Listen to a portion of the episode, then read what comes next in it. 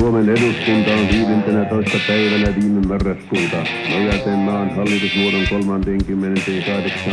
pykälään julistautunut korkeimman valtiovallan haltijaksi sekä sittemmin asettanut maalle hallituksen, joka tärkeimmäksi tehtäväksi on ottanut Suomen valtiollisen itsenäisyyden toteuttamisen ja turvaamisen. Hei, tervetuloa Arkkaiden rappusilla podcastiin. Arkkaiden rappusilla podcastin tavoitteena on tutustua uuden sukupolven poliitikkoihin. Keitä nämä nuoret poliitikot ovat, millaisia arvoja he edustaa, millaisia kirjoja lukee ja ketä kannattaa urheilussa. Vierailena tänään on Suvi Mäkeläinen, juontajana mikrofonin takana on Eurofanssi Juhana Harju. Suvi on 24-vuotias Keskustanuorten puheenjohtaja ja Tampereen kaupunginhallituksen jäsen. Hän on ehdolla eduskuntaan keskustan listalta Pirkanmaan vaalipiiristä. Moi Suvi, mitä kuuluu? Moikka, oikein hyvää kuuluu. Eipä tässä. Kovaa vaalikevättä. Ja tosiaan vaaleihin on nyt, mitä se on, 1,5 kuukautta aikaa. Kyllä. Jaksaako sitten sen jälkeen vielä eurovaalikampanjaa tehdä vai onko se sitten siinä? Missä vaiheessa tässä politiikan aktiivitoimijat pääsee lomailemaan? No kyllä siitä aika raskasta varmasti tulee, että 14.4. voisi varmaan monet ihmiset huokasta helpotuksesta, mutta sitten on pakko vielä jaksaa 1,5 kuukautta painaa ja mä toivon, että todella, varsinkin nuorten näkökulmasta, että tavallaan media ja kaikki poliitikot ja puolueet ei lopeta tavallaan vaalien eteen kampanjoimista, vaan niistä Euroopan unionin asioista keskustellaan sitten vielä kunnolla toukokuun loppuun asti. Mutta kyllä mä luulen, että kesäkuussa voi olla sellainen Suomi yleisessä lamaannuksessa jotenkin, että kyllä kaikki makaa ketarat on jossain mökin laiturilla. Se oli erittäin hyvä huomio, että eduskuntavaalit ei ole ainut vaalit tällä keväällä. Opiskelet Tampereen yliopiston yhteiskuntatieteitä. Joo. Miten on riittänyt aikaa opiskeluun? Missä vaiheessa opinnot on? No ihan suoraan sanottuna niin ei ole hirveästi kyllä riittänyt aikaa opiskeluun. Että kyllä nämä järjestöhommat ja vaikuttaminen on vienyt aika lailla mukanaan. Ja sen jälkeen kun tulin tähän nykyiseen tehtävään valituksi Keskustanuorten puheenjohtajaksi, niin en ole kerinnyt opintoja sitten hirveästi edistämään. Mutta ehkä jonain päivänä toivottavasti. Toisaalta mulla on semmoinen olo, että tavallaan se työ, mitä tekee, on tärkeää ja sitä tekee koko sydämestään. Ja tavallaan on niin kuin omia opintojakin vastaavassa työssä jo nyt. Niin sehän on sinänsä onnellinen tilanne, vaikka ehkä yliopiston näkökulmasta, kun pitäisi mitata valmistuneiden määrää ja nopeutta, niin ei välttämättä ole kaikista positiivisin tilanne. Toisaalta yliopisto varmasti arvostaa sitä, että heillä on aktiivisia opiskelijoita myös yhteiskunnallisissa tehtävissä. Näin ainakin toivoisi itse, että ehkä se ilmapiiri voisi olla myös kannustavampi sellaiseen, koska kyllähän monella on se tilanne, että voi olla, että valmistuu ilman, että ei ole niin kuin mitään työkokemusta omalta alalta ja siinä voi mennä aika kauankin, varsinkin yhteiskuntatieteellisellä alalla, missä valmistuu paljon opiskelijoita, että löytää sen työn, mitä haluaa tehdä. Niin mun mielestä se on vaan plussa, että on jo kokemusta siitä oikeasta työelämästä ja yhteiskunnan eri sektoreilta, mutta ehkä aina se suhtautuminen ei ole ihan niin positiivista. Olet ehtinyt itse asiassa tätä pestiä aikaisemminkin tehdä muutakin, eli olet toiminut Tampereen yliopiston ylioppilaskunnan hallituksen varapuheenjohtajana ja sitä ne lukio-opiskelijakunnan puheenjohtajana. Joo, kyllä. Kyllä mä aika nuorena olen lähtenyt mukaan vaikuttaa. Että 18-vuotiaana mä lähdin kuntavaaleihin ehdolle silloin. Mä asuin vielä Urjalassa vanhempien kotipaikkakunnalla ja innostuin sitten silloin oikeastaan vaikuttamisesta. Olin tehnyt jotakin siihen liittyviä asioita jo aiemmin niin kuin oppilaskunnan puheenjohtajana ja näin, mutta sitten tuli ehkä vähän semmoinen poliittinen herääminen ehkä siinä, kun täytti 18. Ja olet kertonut verkkosivuilla, että sinua on tämmöinen opettaja kannustanut vaikuttamiseen. Kuka oli tämä opettaja ja voidaanko me kiittää häntä Suvi Mäkeläinen poliitikon synnystä? No kyllä varmasti voidaan. Itse asiassa niitä oli 2, eli mun yhteiskuntaopin opettaja ja meidän uskonnon opettaja, joka sitten oli meidän niin kuin oppilaskunnan tämmöinen ohjaaja ja apuri siinä monellakin tapaa. Ja sitten meillä oli kuntavaalit tulossa Urjalassa ja meillä ei ollut silloin siis ketään nuoria valtuutettuja. Nuorin taisi olla ehkä 35-vuotias.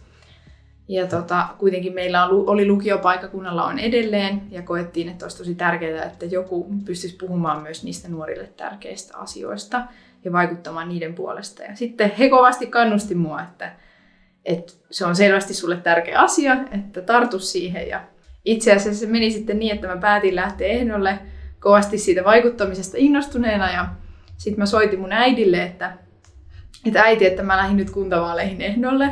Sitten äiti oli aivan järkyttynyt, että tiesitkö sä, että sun pitää sitten 4 vuotta istua niissä kokouksissa, jos sä tulet valituksi. Ja se tuli mulle vähän yllätyksenä, että vaikka oli yhteiskuntaopintunneilla käyty läpi kaikkia kunnan hallintorakennetta ja mitä siellä valtuustossa nyt tehdään, niin en mä nyt ollut ehkä kuitenkaan ihan täysin sisäistänyt sitä, mihin mä olin lähdössä mukaan. Toisaalta se oli ehkä hyvä, ettei ihan tarkalleen tiennytkään, kuinka ison palan se sitten vie elämässä. Ja tuliko puoluevalinta myös tässä samalla? Kyllä, joo. En mä sitä ihan hirveän kauan pohtinut. Toki pienellä paikkakunnalla se oli niin kuin aika luonteva valinta, mutta mulla se tuli oikeastaan siitä, että jotenkin mä itse koin, että Keskustassa yhdistyy tosi moni mulle tärkeä asia.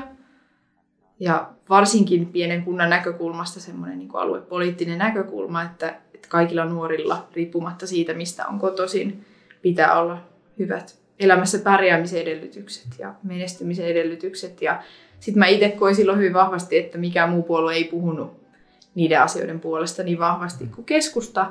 Toki sitten myöhemmin siihen on tullut tavallaan monia muitakin asioita. Että onhan sitä puoluevalintaa joutunut miettimään myös monesta muusta näkökulmasta paljon enemmän. Mutta se oli oikeastaan se päällimmäinen syy silloin 18-vuotiaana. Ja sitten valittiin varavaltuuksien sivistyslautakuntaa. Millaista se käytännön työskentely oli sitten, jos mietitään sitä ennakko-odotuksia? Millaista vaikuttaminen oli 18-vuotiaana?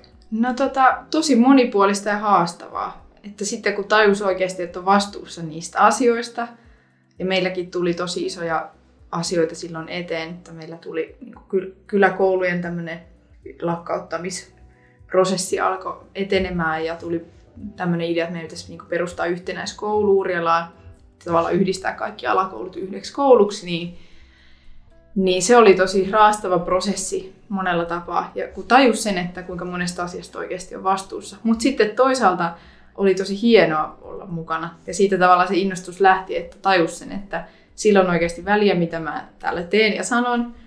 Ja että pystyy vaikuttamaan niin kuin omana itsenään. Ei tarvitse olla joku politiikan konkari tai yhtään sen kummallisempi ihminen tavallaan, että jokainen voi olla mukana. Niin se oli tosi iso juttu. Eikä mä ole koskaan kokenut siellä tavallaan kuntapolitiikassa sellaista aliarvioimista tai että jotenkin nuoren iän takia olisi jotenkin, ei voi sanoa tiettyjä asioita tai tietää tiettyjä asioita, vaan aina on ollut semmoinen tosi kannustava ilmapiiri. Tämä kuulostaa siltä, että olisi hyvä tämmöinen kirittää muillekin vaikuttamista kiinnostunut. Onko sä päässyt puhumaan tästä esimerkiksi entiseen kouluun?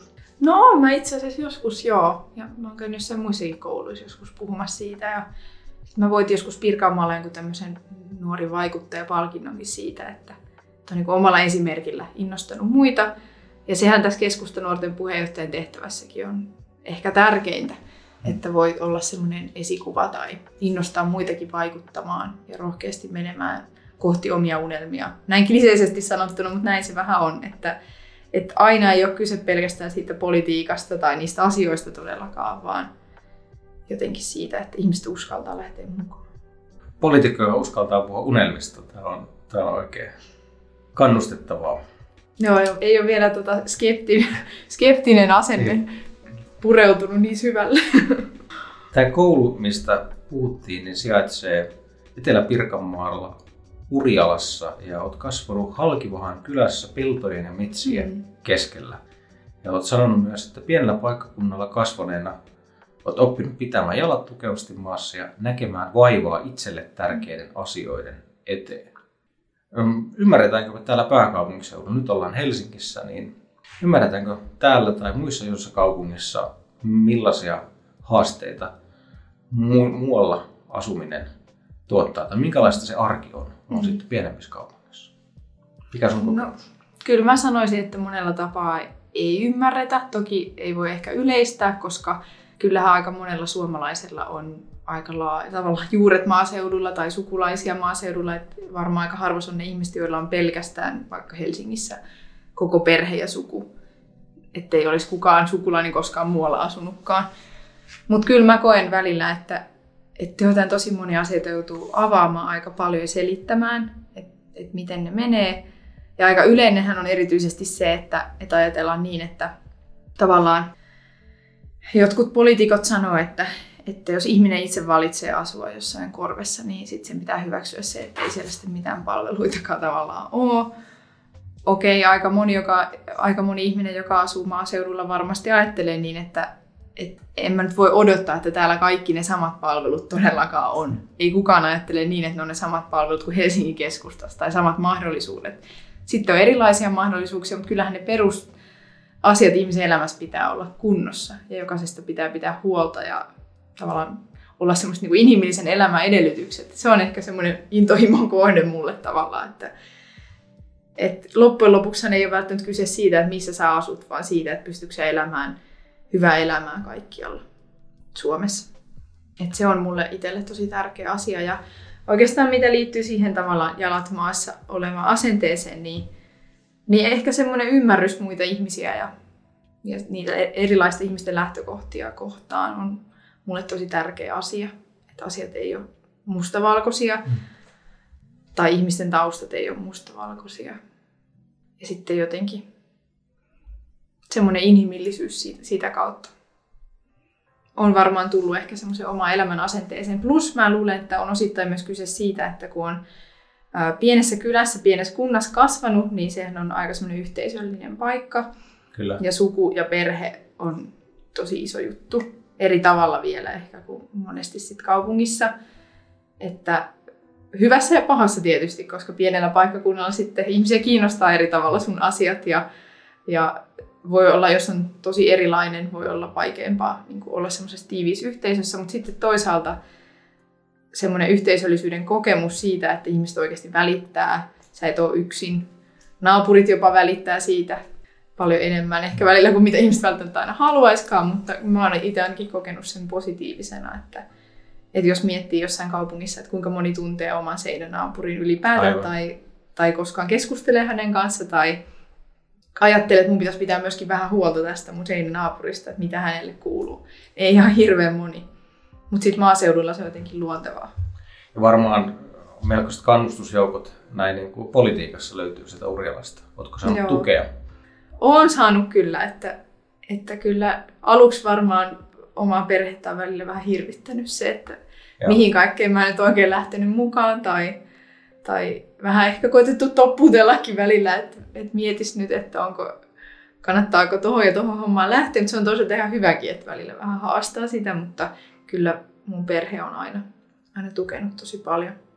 Tavoittelemaan nimenomaan omia unelmia ja tarttumaan niihin rohkeasti. Että se on semmoinen ehkä elämän asenne, mikä tulee kotoa. Ja seuraavan kerran tavoittelet omia unelmia Tampereella kuntavaaleissa 2017. Et päässyt silloin valtuustoon, mutta sait paikan kaupunginhallituksesta. Voiko tämän tulkita, että puolue luottaa ja antaa tilaa? No näin se voisi varmaan tulkita, että kyllä meillä Tampereella varsinkin on semmoinen tosi kannustava ilmapiiri niin kuin nuoria kohtaan ja halutaan antaa tilaa ja vaikuttamisen mahdollisuuksia. Ja kyllähän toi on semmoinen konkreettinen osoitus siitä, että on päässyt noin vastuulliselle paikalle. Ja tässä hallitustyöskentelyssä teillä on ollut niin kuin omankin kertoman mukaan tämmöinen työnjako, että te olette jakaneet vastuuta varajäsen Wilhardti Hanhilahden kanssa, joka on sitten noussut sen jälkeen ympäristöministeri Kimmo Tiilikaisen erityisavustajaksi ja hänelle on tullut varajäseksi Jouni Ovaska. Teillä on ollut tämmöinen nuorten toimijoiden porukka. Miten tämä vastuujako ja työskentely on sujunut Jounin kanssa ja onko teillä tämmöinen ajatus tiimistä? No on meillä kyllä aika vahvasti sellainen ajatus, että tietysti keskusta ei Tampereella ole mikään valtavan suuri puolue ja niitä paikkoja ei hirveän montaa ole vielä ainakaan, niin mun mielestä se on ollut tosi hienoa, että sitä voi jakaa yhdessä sitä vastuuta ja sitten sitä kautta päätetään niistä asioista enemmän yhdessä kuin jos pelkästään itse olisi yksin. Tavallaan kynsiä hampain kiinni siinä mitä itse tekee. Että kyllä me aika paljon yhdessä niitä asioita funtsitaan ja tehdään. Mun mielestä se on aika suuri vahvuus myös. Tämä on kiinnostavaa kyllä poliitikolle, että olet valmis ja antamaan puolet, ei pelkästään niin vallasta, mutta myös kokouspalkkioista. Niin. Te olette yhdessä tämän miettineet. Kyllä, no ei tässä hommassa kyllä rahan takia olla. Että varmaan voisi, jos raha haluaa tehdä, niin helpommallakin varmaan elämässä pääsisi. Eihän tässä työtunteja kyllä pysty ihminen hirveästi laskemaan. Tämä työ, jossa tunteja ei lasketa, niin jatkuu. Olet ehdolla Pirkanmaan vaalipiirissä, kuten todettiin. Olet sanonut verkkosivuillasi, että sinun on kuvailtu sanoilla nuori, määrätietoinen ja lämmin. Jos mietitään nuoruutta, niin onko se mielestäsi valtti vai ongelma vaaleissa? No aika luonteva vastaushan siihen on, että se on valttikortti mun mielestä, koska toki me tarvitaan kaikenikäisiä päättäjiä kaikille eri tasoille. Myöskin niitä sieltä niin kuin tavallaan vanhemmasta päästä totta kai tasapainoisesti, mutta erityisesti eihän se tasapaino ole meillä tällä hetkellä hirveän hyvä. Nuoria ei ole mukana päättävissä elimissä, varsinkaan eduskunnan tasolla ihan hirveästi. Ja kyllähän nuorena joutuu lunastamaan yleensä sellaiset tavallaan odotukset sua kohtaan paljon. Tai tavallaan moninkertaisesti joutuu lunastamaan ne odotukset, joita sua kohtaan on, jotta sä oot jotenkin vakavasti otettava. Et iän tuoma kokemus on yleensä ehkä jotenkin vahvempaa eri tavalla, vaikka nuorena olisi saattanut olla tosi vastuullisissa tehtävissä tai vaikuttavilla paikoilla. Mutta kyllä mä itse koen, että se tuo semmoista perspektiiviä eri tavalla niin kuin tulevaisuuden asioihin varsinkin, koska tulevaisuus on meidän puolella joka tapauksessa, nuorten puolella. Mutta sitten toisaalta myöskin se, että nyt vaikka jos puhutaan semmoisista isoista asioista, kuten vaikka ilmastonmuutos tai syntyvyys esimerkiksi, niin no vaikka tämä syntyvyys tai perhepolitiikka, niin ketä se enemmän koskettaa kuin meidän sukupolvea, jotka ollaan siinä iässä, että se perhe pitäisi ehkä perustaa tai sitten ei, ja mietitään tosi paljon sitä oman elämäntilanteen kautta. Niin mun mielestä se on aika hullua, että meillä ei sitten ole ihan hirveästi valtaa olla päättämässä niistä toimenpiteistä, joita tehdään, jotta esimerkiksi nuoret uskaltaisi perustaa perhettä enemmän tai luottaisi tulevaisuuteen enemmän. Niin jotenkin se, että meidän ääni ei itse kuulu siinä keskustelussa hirveän paljon.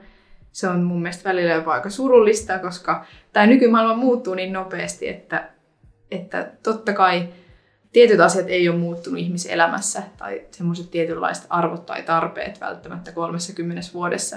Mutta ympärillä oleva yhteiskunta on muuttunut niin nopeasti, että on ollut tosi erilaista perustaa perhe 30 vuotta sitten suomalaiseen yhteiskuntaan vaikka kuin tänä päivänä.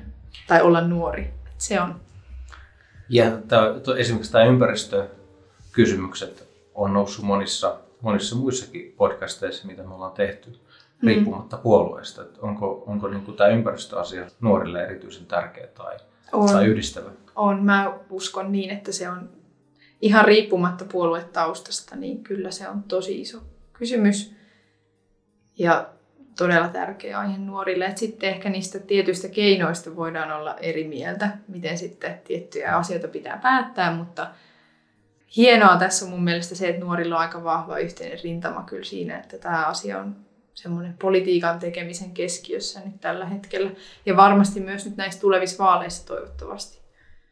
Että puolueet varmasti puolueesta riippumatta kaipaa semmoista herättelyä, varsinkin siinä, että miten ilmastonmuutosta torjutaan niin kuin inhimillisesti kestävällä tavalla myös. Ja siihenhän ei ole vielä kaikkia ratkaisuja kyllä keksitty, että nuorten pitää olla siinä mukana vahvemmin. Ja toinen kysymys oli tämä niin kuin perheen perustaminen, silläkin varmasti on liittymäkohta ympäristökysymyksiä. Että miten näkee tulevaisuuden ja onko siellä niin kuin puhdasta luontoa sitten tuleville sukupolville? Niinpä, niinhän moni varmasti niin ajatteleekin, että onko maailma tai Suomi ylipäätään sellainen paikka, johon haluaa niin kuin tulevien sukupolvien vielä tulevan mukaan vaikuttamaan, mutta mä ajattelen itse niin, että se on ainakin mulle ehkä suuri motivaattori jotenkin tehdä politiikkaa. riippumatta siitä perustanko mä itse vielä perhettä, mutta tavallaan se, että kenelle mä tätä työtä teen jolleen tuleville sukupolville. Niin en mä oikein osaisi vastata siihen kysymykseen, jolle mä tavallaan itse yrittäisi luottaa tulevaisuuteen tai myöskin ehkä haluaisi joskus perustaa perhettä. Että se on ainakin politiikassa mun mielestä aika iso kysymys. Teet politiikkaa tuleville sukupolville ja se miten sitä teet, niin olet kertonut, että olet määrätietoinen ja periksi antamaton. Eli pidät kiinni omista arvoistasi ja et luovuta ensimmäisen vastoinkäymisen kohdalla. Mitä nämä arvot on? No mulle tärkeimmät arvot on tietysti niin kuin välittäminen. Että se ehkä kumpuaa sieltä. Mun mielestä ylipäätään kun puhutaan arvoista, niin niitä ei voi tavallaan erotella sellaisiksi, että mitkä on sun poliittiset arvot ja mitkä on sit arvot sulle ihmisenä tärkeitä. Että mun mielestä ne on niin kuin yksi kokonaisuus. Ja välittäminen on mun mielestä kaiken semmoinen lähtökohta, että tavallaan sellainen perussyy, miksi mä itse olen ylipäätään mukana politiikassa, että jos en mä välittäisi ihmisistä mun ympärillä tai ympäristöstä, niin ei mulla olisi mitään tavallaan motivaatiota myöskään ehkä tehdä tätä työtä. Et se on se suurin motivaattori, mutta sitten oikeastaan siihen liittyy tämä niinku oikeudenmukaisuus ja periksi antamattomuus. Että jotenkin ehkä se kumpuaa myös sieltä, että on pieneltä paikkakunnalta kotoisin, että ei anna heti periksi, eikä myöskään luovuta heti, eikä varsinkaan niiden itselle tärkeiden asioiden tavallaan takia. Tai että niistä, jos tulee jotain vastoinkäymisiä siinä, että yrittää ajaa itselle tärkeitä asioita eteenpäin tai nähdä vaivaa asioiden eteen, niin ei voi heti luovuttaa. Ja oikeastaan tavallaan mä itse ajattelen myös niin, että onhan politiikassa vaikea luvata loppujen lopuksi konkreettisesti asioita ihmisille. Niin mä itse ajattelen jotenkin niin, että mä voin luvata vaan sen, että minkälainen mä itse olen poliitikkona tai ihmisenä. Se on se, mistä mä oon tavallaan varma, mutta enhän mä voi luvata, että juuri tämä konkreettinen asia on se, minkä mä yksin saan eteenpäin. Että se on ehkä se jotenkin näkökulma mun mielestä myös niihin arvoihin. Jos politiikassa jotain haluaa eteenpäin, niin sitten tarvitaan tosiaan yhteistyötä ja se puolue. Suomenmaan lehden haastattelussa olet sanonut, että Keskustanuoret pitää saada uusille uruille ja puolue pitäisi pelastaa. Keskusta pitäisi pelastaa. Mitä tämä tarkoittaa? Miten se pelastetaan? Niin, no sehän on nimenomaan meidän sukupolven nuorten tehtävä ylipäätään politiikassa. Että toi taisi olla varmaan just silloin, kun mut oli valittu tähän nykyisen tehtävän toi lausahdus. Mutta kyllähän semmoinen niin periaatteellinen arvoista pohjautuva politiikka, niin sen edistäminen, sehän on se ainoa keino tavallaan ylläpitää puoluetta tai tavallaan oikeastaan perustella se, miksi puolue on olemassa. Ja sitten tietysti on tämmöisiä haasteellisia aikoja, niin kuin esimerkiksi vaikka tämä hallituskausi, jolloin se on vähän vaikeampaa ja jolloin ehkä meidän nuorten tehtävä on sitten yrittää vielä vahvemmin puhua niiden arvojen puolesta. Silloinkin, kun puolue ei pysty jostain kompromisseista tai vaikeista yhteisistä päätöksistä johtuu ehkä sitä tekemään. Mutta se on ehkä, mä itse toivoisin, että semmoista ideologioista ja arvoista puhuttaisiin vieläkin vahvemmin suomalaisessa yhteiskunnassa. Että mitkä ne on oikeasti ne taustavaikuttimet. Että musta tuntuu, että puolueet pyrkii aika paljon myös hämärtämään niitä itse jotenkin semmoiselta julkiselta keskustelulta. Niin halutaan liikkuvia ääniä ja tätä niin kuin keskisektoria. Niinpä. Ja eläkeläisiä. Olet itse asiassa politiikasta vielä semmoinen kiinnostava ajatus tai huoli, minkä toit esille Keskustanuorten puheenjohtajan vaali- ja ehdokaspuheessa, eli äärioikeiston aktivoituminen. Miltä tilanne vaikuttaa nyt, kun aikaa on hetki kulunut? Onko tilanne hankala ja mitä sille pitäisi tehdä? No kyllä me nähtiin itsenäisyyspäivänäkin, että tilanne on edelleen aika hankala ja viime aikoina ollaan saatu lukea monia uutisia tähän liittyen. Viimeksi eilenhän oli tällainen uutinen, että Ilja Janitskin lähtee nyt sitten eduskunta- ja eurovaalie-ehdokkaaksi yllättäen Paavo Väyrysen listalle, mutta joka tapauksessa, että se mun mielestä kytkeytyy semmoiseen laajempaan yhteiskunnalliseen ilmiöön, jossa ihmiset kokee semmoista turvattomuutta ja toivottomuutta ja sitten helppo ratkaisu on tavallaan se, että ehkä hypätä semmoiseen ääriajattelun kelkkaan mukaan. Ja kyllä mä siitä edelleen olen hyvin huolissani. Mitään maagisia taikaratkaisuja mä en ole vielä keksinyt tähän asiaan, mutta tämä on ehkä sellainen, että jos me tavalliset ihmiset ei herätä tai olla tässä asiassa hereillä tai pyritä aktiivisesti torjumaan sen kaltaista liikehdintää, niin sitten meille varmaan käy huonosti. Ja tämä keskustelu varmasti jatkuu vaaleihin asti, kun katsotaan minkälaiset puolueet valtaa tai gallupeissa menestyy ja minkälaisia asioita tuodaan esille. Voi olla, että vaaleissa tullaan puhumaan vielä paljon tästä liikehdinnästä. Niinpä. Ja tavallaan se, että pohjimmiltaan ihmiset päättää myöskin varmasti äänestysratkaisunsa tunteella. Ja tällä hetkellä ne tunteet voi olla aika voimakkaita, varsinkin liittyen maahanmuuttoon tai näihin seksuaalirikoksiin. Että se on jotenkin pelottavaa, että sit niillä faktoilla tai konkreettisilla toimenpiteillä, mitä oikeasti voidaan toteuttaa, niin niillä ei ole niin kuin enää mitään merkitystä, vaan se tunnekuohu on niin suuri, että ihmiset ei pysty ajattelemaan niin kuin selkeästi. Ja silloinhan poliitikoilla on nimenomaan se vastuu pystyä tekemään niitä niin kuin järkeviä päätöksiä. Mutta se on aika pelottavaa. Tällä hetkellä työskentelen täyspäiväisesti Keskustanuorten puheenjohtajana ja kuten todettiin, luottamustehtäviä löytyy, vaalejakin on tulossa. Jääkö tässä pyörityksessä aikaa itselle? No enemmänkin varmasti voisi jäädä, mutta jollain tavallahan tämä on ehkä semmoinen elämäntapa. Jotenkin tapa olla ja elää ja hengittää, että tehdä töitä itselle tärkeiden asioiden puolesta. Toisaaltahan voi ehkä ajatella niin, että on tosi onnellisessa asemassa elämässä, että saa tehdä sellaisia juttuja, jotka on itselle tärkeitä.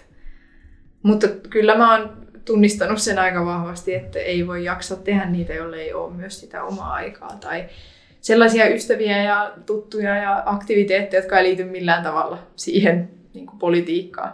Ja se on itse asiassa ehkä semmoinen varmasti, riippumatta siitä, mihin saakka poliittinen ura ihmistä kantaa, niin jotenkin sellainen, että ei saisi menettää yhteyttä semmoiseen tavalliseen elämään millään tavalla. Koska sitten se on mun mielestä myös vaarallista kuplautumista ylipäätään päätöksentekijänä, jos ei enää jotenkin hahmota sitä, minkälaista se arkielämä oikeasti on. Mutta sitten muutenkin tekee ihan hyvää välillä jutella joidenkin omien ystävien kanssa, jotka, jos itsellä on joku iso uutinen poliittisesti, vaikka nyt tämä sote tällä hetkellä. Ajattelin, että me ei varmaan puhuta siitä, mutta mä nyt mainitsin sen esimerkin, että itse vaahtoaa siitä, että ai, että kuinka sille nyt käy. Ja sitten sanoo siitä jollekin ystävälle ja sitten hän toteaa, että mikä sen sote nyt sitten on. Niin se on tavallaan tosi tervettä, että... Mitä harrastat silloin, jos haluat nollata pään politiikalta? Minkälaisia asioita teet? No mä tykkään tosi paljon liikkua, luonnossa varsinkin. Liikkuminen on mulle semmoinen tosi tärkeä tapa palautua ja ylipäätään metsässä kävely ja semmoinen luonnosta nauttiminen. Mutta sitten mä oon nyt viime aikoina herätellyt mun lukemisharrastusta kyllä aika paljon, että oli semmoinen 2 vuoden jakso, kun en hirveästi ehtinyt, mukamas en ehtinyt lukea, mutta jotenkin ei ollut semmoinen olo, että pystyisi keskittymään sellaiseen, ja nyt mä oon uudestaan sitten herätellyt. Onko joku lukusuositus, mikä on viimeisin? No mä oon nyt palannut jotenkin mun lapsuuden juurille, että mä oon lukenut Harry Pottereita nyt uudestaan. Mä oon lukenut ne ehkä viimeksi 10 vuotta sitten kokonaan läpi, ja nyt mä aloitin sitten uudestaan, ja nyt mä oon sitten jo viimeisessä osassa, että se tekee kyllä hyvää. Ja ylipäätään nykypäivänä semmoinen, että sä keskityt johonkin yhteen asiaan. Kaikki muut häiriötekijät pois ja keskityt vaan pari tuntia johonkin, sehän tekee hyvää. Kuulostaa kiinnostavalta ja ehkä tämä Harry Potter voi ollakin sellainen lukuvinkki muillekin poliitikoille. Joo, kyllä siinäkin yllättävän paljon poliittista kyllä. Sisältöä on sitten, kun rupeaa miettimään. Semmoista elämän filosofiaa. Seuraavaksi esitän lyhyitä kysymyksiä ja me ollaan kysytty nämä kaikilta vierailijoilta. Tarkoitus on vastata rehellisesti, nopeasti ja lyhyesti. Eli mitä nopeammin saat täsmällisen vastauksen, niin se on helppoa poliitikolla aina. Sitä paremmin. Joo. Mitä pidät suurimpana saavutuksenasi? Suurin saavutus? No kyllä mun suurin saavutus on tämä Keskustanuorten puheenjohtajuus. Se oli mulle semmoinen unelma pitkän aikaa, josta en ehkä kuitenkaan uskonut, että voisin siihen päästä ja sen unelman saavuttaa. Ja se on kyllä monella tapaa semmoinen unelmien täyttymys, että pääsee tekemään näin mielenkiintoista työtä. Jos saisit valita, niin kuka historian hahmo olisit ja miksi? Sä oot valinnut oikein niin tämmöiset filosofiset kysymykset. Näitä on vielä lisää. on kauan aikaa silloin, kun siitä on viimeksi miettinyt tällaista. No jos mä olisin joku historian hahmo, niin tavallaan olisi ollut kamalaa, mutta toisaalta hienoa kokea semmoiset vuodet, kun Suomessakin taisteltiin tosi vahvasti naisten äänioikeuden puolesta ja naisten aseman puolesta. Että Minna Kant nyt olisi varmasti semmoinen esikuva siinä mielessä. Kuka on sankarisi oikeassa elämässä? Mun sankari oikeassa elämässä on mun mummo. Mun mummo on kokenut paljon vaikeita asioita elämässään ihan pienestä asti, kun lähti evakkona Karjalasta. Ja silti säilyttänyt semmoisen positiivisen ja innostavan elämän asenteen kaikesta huolimatta. Ja se on jotenkin tosi inspiroivaa. Mitä arvostat ystävissäsi eniten? Sen lisäksi, että he eivät seuraa sote-uudistusta aktiivisesti. Se on hyvä, se on tärkein, ei vaan. No kyllä mä arvostan sitä, että ne tavallaan ne rakastaa ja välittää musta riippumatta siitä, että mitä mä elämässä teen tai tuleeko musta poliittisesti mitään tai tavallaan, että ne on aina tukena riippumatta siitä, mikä elämän tilanne on.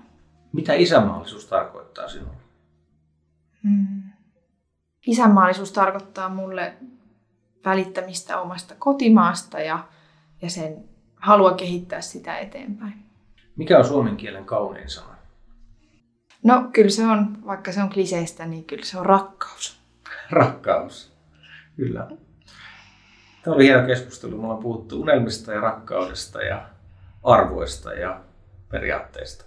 Pitäisikö politiikkaa enemmän rakkautta ja unelmia? No kyllä.